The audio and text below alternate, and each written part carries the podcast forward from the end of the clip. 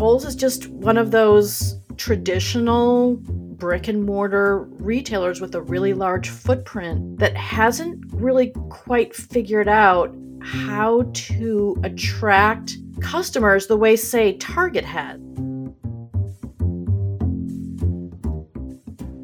Hi, I'm Daphne Howland. And I'm Ben Unglesbee. We're senior reporters with Retail Dive, and this is our podcast where we break down the biggest industry news and trends and talk about some of the things that don't always make it into our stories. This is The Back Room. Welcome to another episode of The Back Room. Today we are talking about Kohl's, activist investors, and private equity. Daphne, you've been writing. Well, we've both been writing about some of the uh, the activists interest in Kohl's and and some of the uh, conflict there between activist investors and the the Kohl's leadership and board. Daphne, maybe you want to start us off with a, a quick rundown of of what is happening. All of this has led to a couple of bids for Kohl's and reported bids for Kohl's from private investors but maybe maybe for for everyone out there who who hasn't been following it as closely as you have just kind of give us an idea of you know what is happening and why? Why is this happening right now? Why why are people wanting Kohl's to sell itself? Why are people interested in buying Kohl's? Yeah it's good to back up and take a look at that. Part of the deal is Kohl's is a department store. That whole sector is sort of underperforming in retail the other thing about Kohl's specifically is that, like Macy's, it really expanded right when the department store as a model started to decline. They've got hundreds and hundreds of stores. They do have an advantage in that most of them are in strip centers, which is the place to be these days as opposed to the mall. But they mostly sell apparel. They have that department store model, meaning they have huge stores and a question about what to do with all that space at a time when people are buying a lot of things, you know, online and places like Target and Walmart. So Kohl's is just one of those traditional brick and mortar retailers with a really large footprint that hasn't really quite figured out how to attract customers the way say target has. I mean they've done all the things that you're supposed to do these days. They've revamped their private labels. They've have partnerships with strong brands but they're really dependent on their loyalty program which is Kohl's Cash which really adds up to huge discounts meaning their best customers are also the ones that are getting discounts that intrude on their margins like Macy's, Kohl's is facing pressure to think about major changes to their operations, either spinning off its e commerce or selling itself. And to the point where, as you said a couple weeks ago, they got two bids from financial firms and now they have to contend with them. Although they've, you know, said that the bids are inadequate and the board passed a poison pill, which means it's really not possible for a hostile takeover to happen. But but they also left open the door that they would consider other bids and potentially higher bids, correct? I mean, they probably have to. If they're saying the bids are inadequate, that means if the bids come in any higher, the game restarts basically. Yeah. As, as I like to say, the entire world is for sale if the price is right. Exactly. exactly. Just if, if it's just a matter of price point whether someone is absolutely not for sale and and for sale. So, I mean, the question for investors or for these would-be suitors, these financial firms is is there value in parts of Kohl's that isn't being reflected in its share price. And what and I wonder like about to what extent is, is Kohl's actually an operational problem? I mean, they they certainly they have competitive issues, they have landscape issues, maybe they have long term existential issues. But until until 2020, which was a tough year for everyone, until 2020, they've been profitable and and it's wavered but they've been you know they made more than half a billion dollars well over half a billion dollars, I should say. You know, historically, up until the the pandemic, uh, in in net income a year, and and that's a lot more. That, that's more than a lot of retailers can say, honestly, during during those years, during the later years of the 2010s. I I wonder for you know the vulnerability that we're talking about, where Kohl's may be for sale, if it's really a matter of looking at a retail model that almost has a ceiling when it comes to innovation. Their e-commerce is pretty strong. They do a pretty good job. You know, they've it's much improved. Even their stores are much improved compared to a couple of years ago. And like I said, they're doing all the right things. The question is, are Target and Walmart actually being more innovative than Kohl's and Macy's? And if the answer is yes, if Target and Walmart are doing better when it comes to various operational or merchandising moves, then I think investors, that's when they want some pretty drastic change. Yeah. The interesting thing about Kohl's to me, just as a as a shopper, and and you know you know the retailer better than I do. As a shopper, they seem to be in kind of an interesting no man's land between in terms of value between other department stores, namely Macy's and off price. Like they're lower price than other department stores and other apparel stores, but they're not as low price as off price. And, and for, first of all, I, I don't know if you if you would agree with that, but if true, then how how big is their potential market? Can they capture off price customers? Can they get off price? Uh, you know, do they plant themselves next to off price and complement an off price, or, or are they closer in their DNA to to your traditional department store? I think that Kohl's probably has customers in common with off price and with, say, Macy's. I'm not saying those are exact customers.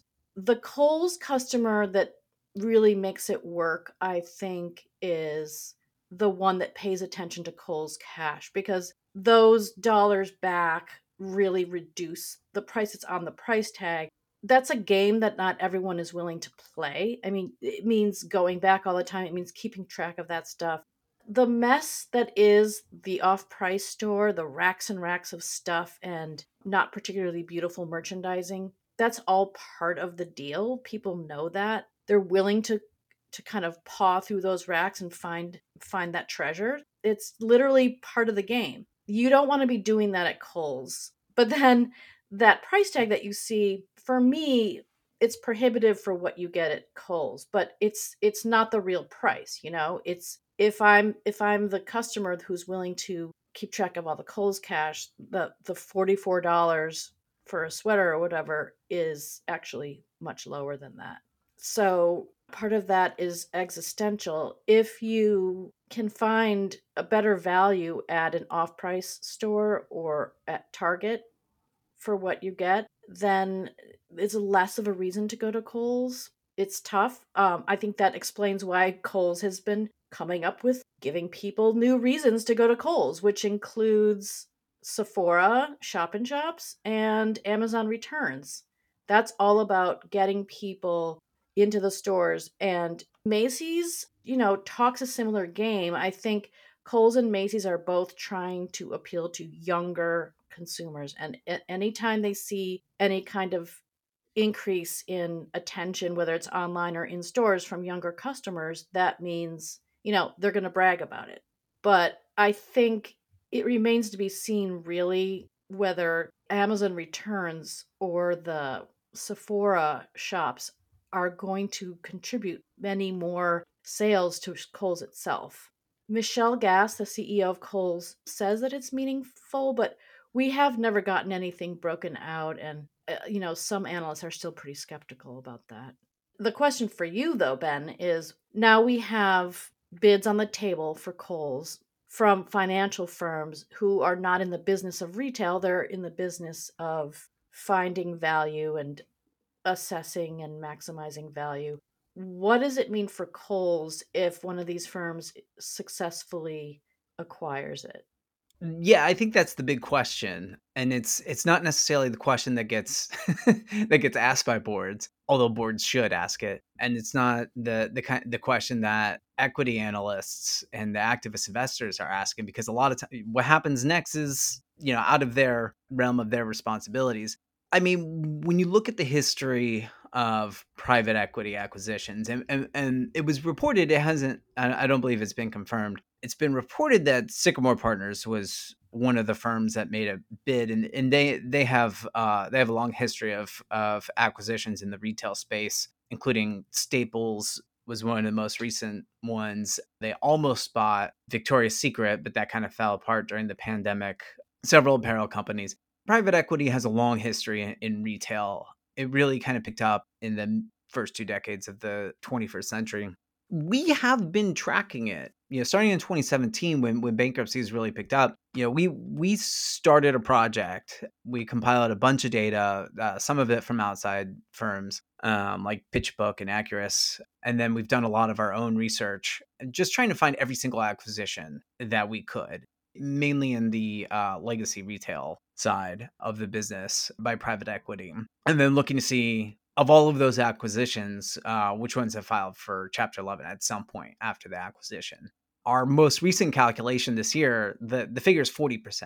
So of of uh, around 110 acquisitions going back to like 2002 by private equity 40% have filed for bankruptcy so that and that doesn't even capture like out of court restructurings uh you know those are that are distressed today and could be bankrupt tomorrow so I, w- I would imagine there's quite a bit more distress out there than even that number captures. Uh, I, I think it's probably, you know, you could easily say uh, well over a majority of acquisitions have ended in bankruptcy or or financial distress.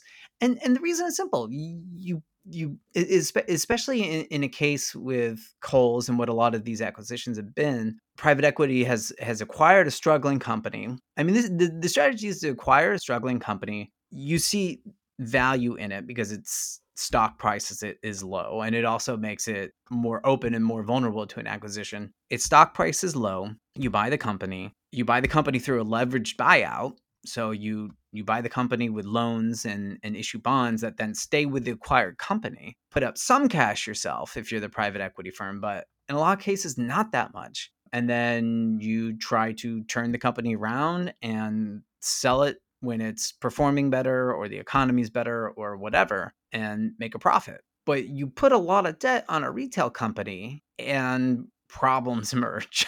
I mean, it's a tough world out there for retailers. It's competitive. It's a difficult operating environment. You have to manage real estate. You have to stay ahead of trends. You have to do good forecasting and have good IT and good omni-channel and good, you know, analytics and all this stuff. If you're paying tens of millions of dollars a year just to pay debt from a leveraged buyout, you're not going to have as much money to invest in your business. And then on top of the debt from the buyout, a lot of firms will, a lot of private equity firms will pay themselves dividends from the company they acquired, which are also financed by debt.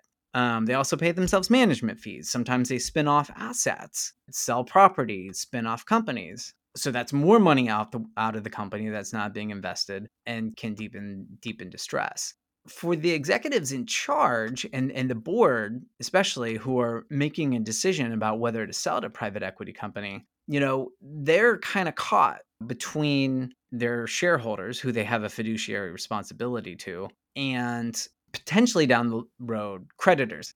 No, it's an it's an interesting situation because when you think about Kohl's, it, it occurs to me so as these firms look to acquire a retailer and maximize or somehow extract value from the elements of that business that hold value.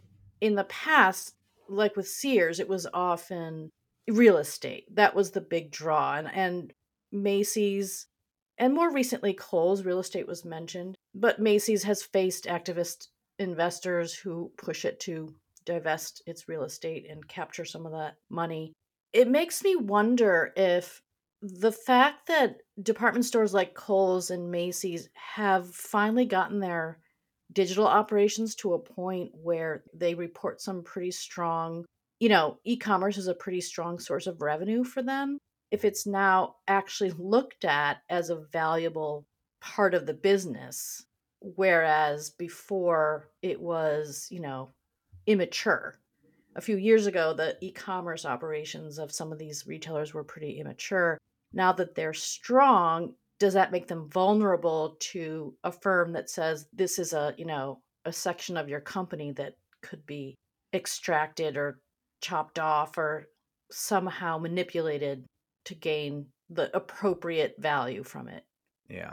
Well, and, and that raises that raises a general point too. I mean, we we've tracked private equity pretty thoroughly because because of all the bankruptcies and because we kept seeing private equity owned companies and formerly private equity owned companies coming up again and again in bankruptcies in 2017 2018 2019 and today still but that's a good reminder that you don't have to be private equity to weaken a company through financial engineering you know take property sales Macy's has been pushed in the past to sell its property. Kohl's is being pushed to sell its property. It can do that in a deal with private equity. It could do it outside of it, you know, on its own. And and the idea is, you know, you sell these assets. There's value in these assets that are that are trapped there. You monetize them. You pass the cash on to your investors. Well, guess what? Now you have a giant liability on your balance sheet, just as if you had go. I mean, not not necessarily to the same extent, but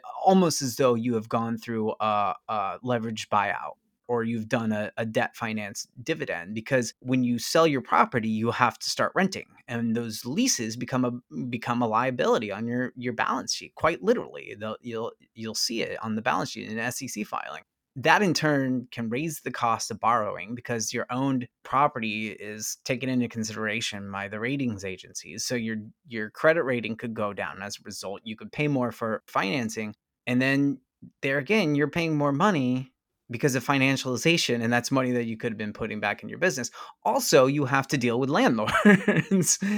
And as we've seen over the past couple of years that can be kind of tense and if you don't have the the right leases at the right costs it can cause problems i mean the difference between an unprofitable and a profitable store can come down to a lease and come down to the structure of a lease um, you can operate a profitable store with less sales if you own the real estate. So the the owned real estate has been a part of the the department stores model and Macy's and Kohl's for all of their problems from a sales perspective and from a competitive perspective, they've been uh, up until the pandemic, they've been profitable. And part of that is because they own their real estate.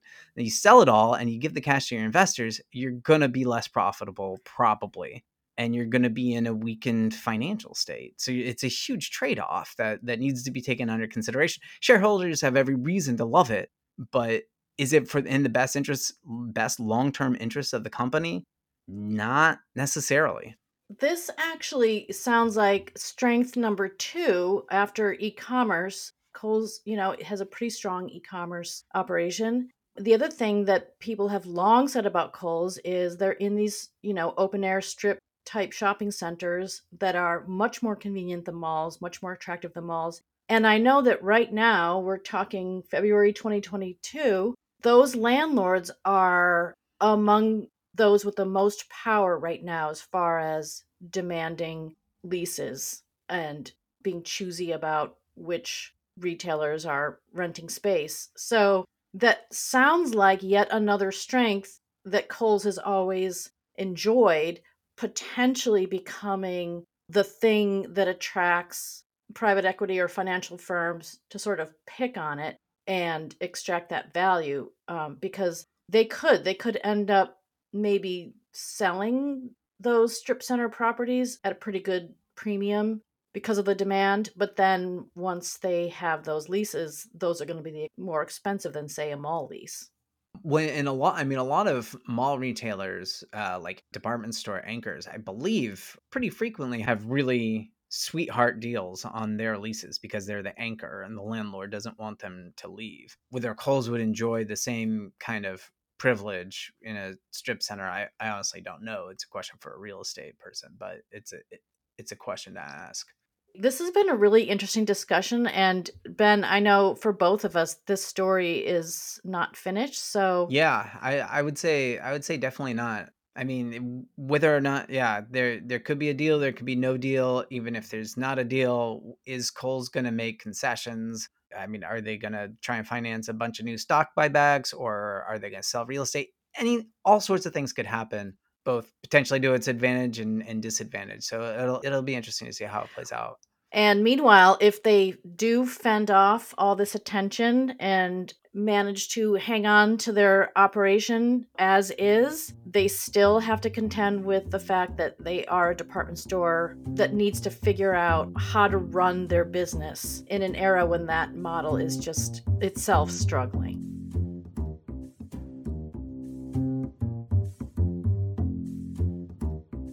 This episode of The Back Room is produced and edited by Caroline Jansen. Please be sure to like, rate, and subscribe wherever you get your podcasts.